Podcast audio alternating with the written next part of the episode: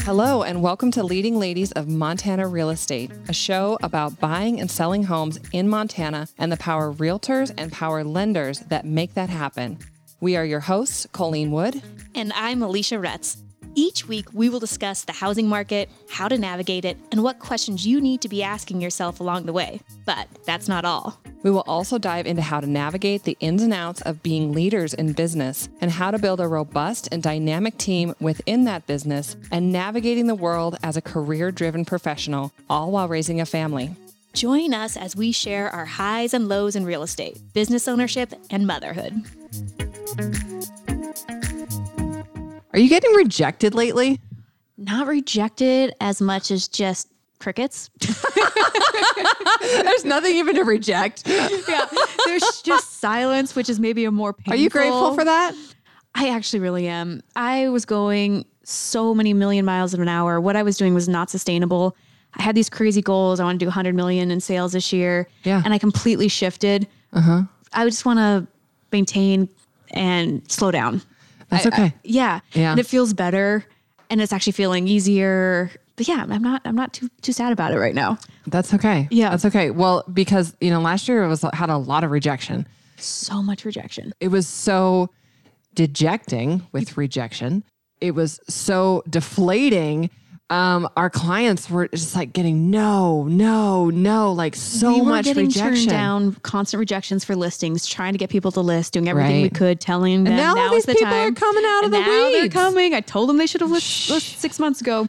And then rejection from the buyers, doing everything, writing these beautiful offers, Yeah. and uh, it wasn't happening. because it's so hard when because we personally like we're, we're winners. We can't help it. We want to win. And so when we don't win like we don't win a contract. We don't win an opportunity to be able to i say we because it's you but i feel like i'm in it. Right. um but we don't win a contract. You know we feel deflated. Like that's our income. That's our how we put food on our table. We put in all this work. But the most important part is not how we're feeling. It's about how our clients are feeling. So you have to like cover up your feeling of Right. rejection and feeling like a loser and suddenly go to the client and help support them through feeling rejected and they're never going to get the house and they're so sad and they already saw themselves in it and they bought furniture whatever the heck they did. I think the worst part of rejection for us is if somebody you know bought our si- buys or sells with somebody else. And I bet that happens to you even more than us. But i just have to stop looking Yep. It's crushing when I- that I happens. has- that type I- of rejection yeah. is a different type of rejection. You know, I think it's important to farm your sphere, but at the same time, I feel like when you farm your like your most intimate sphere, it hurts so much more than working with people that, that don't know you. Like I still remember it, and it's it's been years now. I had a close friend that was setting up to do a refinance with me, and they ended up going with someone else, and it was very they were very like she was all about it and then suddenly it was not moving forward and i talked to him and he was like nope gonna work with who i get my deposits with. And that was like like nothing. There was there was nothing left to negotiate. He just that was that was just it. Was just like nope Yeah. that was and a friend And sometimes people don't even much. understand how they, they just, I don't know, they think you're working on salary and they don't, re- some people really truly are ignorant to how the process works. yeah But even so, it still freaking like hurts. i would never not go with you for the the, No. the work that you do i would never even think about it not going with you I, it just blows my mind and I, I i have to remind myself commonly and i i know we've chatted with this before is that we are more loyal than most people Yes. And I'm sometimes loyal to a fault. Mm-hmm. Um, but yeah, that's definitely so I don't understand when somebody can just be wishy-washy and all over the place. Right. And I'll have clients that I worked with for years and then suddenly I see their home listed. I'm like, whoa, what happened there? And like, oh, we were at an open house and this person offered to list it. I didn't blah blah blah blah. And it Yeah. just it's like, no, call me. I Yeah. I'm always available. You know, on our side of it, you know, part of the rejection that we get is not just with our clients, it's also with building relationships with realtors. Like, you know how many no's that I get in order to like to connect with realtors and Just wanna- for coffee? just for anything, like, or just to return your phone call. You know, it makes you like feel so small uh, when they won't even acknowledge your existence. And it's like, you know, part of me gets a little snaky and I think, honey, I did more than you did. But the other part of me said, it's like, you know, I really truly like want to work with cool people. And, and I would never, number one, if you called and left a voicemail for me, I would never not return it to you ever. And I just think that's professional courtesy. I'll just throw that out there. But it hurts when somebody doesn't respond or it hurts when somebody says no. But like I tell my coaching clients, get excited about the no's because every no that you hear is one step closer to a yes. It's a numbers game. If you continue to go, keep swinging, you just keep swinging, keep, keep putting yourself as at, at, at for more opportunities at bat, you will hit. You will. You yep. just have to keep trying. And the rejection gets so much easier the first few rejections hurt so, so, so, so bad. Late nights, venting about it all night with your husband, processing, processing, processing. yeah. And now it's just a quick little blurb of your day. And it really, it the rejection does get easier. And we have all these old agents that we bitch about that say they're all they get all cranky and mean. I really truly understand how they slow their skin gets tougher. They get tougher. Mm-hmm. And yeah. I don't want to be that way. But the rejection part has gotten so much easier. Cause like you said, mm-hmm just because you get one no doesn't mean the next one's a no. No. You're getting closer. no. Yeah, no. no. no. You. Get excited about the no's. Yeah. It's part of the industry. It's part of what it is that we do. And you, you need to, to just it. just get get excited about it. You're not gonna yep. win every deal. Like oh, we talk about for us, it's like rate and fee. You're not going to win every contract. You're not going to win every opportunity to to lock in a rate. You're just not going to win every time. And so get excited about it. I have a acronym that I personally love Ooh, that I, I love that yours. I uh, throw out there quite often, especially when my when my girls are down in the dumps, and I'm like, go find another deal. It's find. It's fuck it. Next deal. Yes. Yes. Like okay. get over eat the it. Frog. Find. find is my new Go one. Go find another one. Fuck it. Next deal. Yes. You know, and like that's what we, that's the mentality that you have to have. You cannot be transactional about it. It is not personal. It is not about you. They're not moving forward they're not not moving forward with you because of you because you because you're ugly or whatever the whatever we say in our minds that is just that's just so deflating. It's not about you. It's about them. They're thinking about themselves and what's best for them and they're associating with whatever opportunity they have is slightly better for them than what you have to offer and it's no big deal. Right. You would do the same thing. I have a well it's like a second cousin once removed type of situation being from the valley. I've got a lot yeah. of family members. Yeah. And I was working with them for a while. They had a kid, kind of stopped looking. And then um, just doing my cold calls and seeing if they were still interested in buying and selling. Like, oh, actually, we just went under contract on something. Uh-huh. And it's like, oh, okay, okay. Pa, congratulations. I'm so excited for you. Tell me about yeah. the house. Um, I'm like, oh, but actually, great. I'm so glad you called because we need to list our house now. Perfect. So I got to list their house. It was a beautiful home in Three Forks, multiple offer situation. Excellent. And who do they call anytime they have real estate questions now? Still me. Yeah, because you did po- a better job. And I kept, I did, I did do a better job. And I kept it positive. I didn't like shake them down for not using me. Right. I just wanted to keep the conversation going and be excited for them. So that's a question. Like I've waffled with that as I've grown and matured in the industry. Is it's like, do you call somebody out for for not for not working with you who's like a close personal relationship do you have you have you had so, conversations yes. with them and i think still keeping it positive which which is just the way I go through the world. But asking the question is, okay, why didn't you use me? Yeah. Just curious. What did I there something that I did? Is it that you didn't want to work with a close friend? Whatever it is, but I, I need to hear it. And spinning it to say I constantly want to get better at my craft and what I do. So right. any feedback you can give me, I'm open to hearing. Right, right. I do, and also making them feel a little bit bad about it. A little bit bad. Well, I, I honestly, I think it's important that they know that you know. I agree. Because I do think that there is accountability for that. And I try really hard to support local and support my friends in whatever endeavors that it is that they're doing. And uh, and, and so to me, it, it is a little bit of like a hey, what did I? I always say, what did I miss? Why did what did I do to miss that opportunity? Right, which allows so the conversation. Is, yeah, like I'm grow. blaming it my direction because I can handle that, right? But I, but I do want to know I do find pretty typically on my side of it, and maybe your side too, that people just don't want to mix finances and friends. And I think it's definitely more on the lending side. Um, it, we get a lot of that too, where they think we're going to see every single part of their bank All statements. their dirty and, laundry. Yeah, which is not the case. Um, mm-hmm. Um, educated buyers are aware of that, but that's oftentimes not what they think to begin with. Um, but I could see on the lending side that definitely being more of a problem. Yeah. Yeah. People think that there's a level of dirty laundry and it, honestly, I think people think that we're digging through their their their bank statements, finding how much you know they're spending at the local Right. casino. We'll say. But for you, it's just a number. We don't like care. you don't Yeah. care. You're not actually actually even processing it in your brain as far as like, oh, this person makes a lot of money or this person doesn't. Right. It's just straight up putting the numbers in, seeing what works, what doesn't work, and what the best situation is for them. part of the problem is is that we as humans associate people rejecting us or people telling us no as a level of failure. And honestly, we need to kind of reroute that and redirect our brains to think getting excited about like processing through people as quickly as you possibly can, be able to go through all the no's as quickly as you possibly can, being excited about ripping off those band-aids. And so like reframing that, that's not just because you're hearing no doesn't mean you're not successful.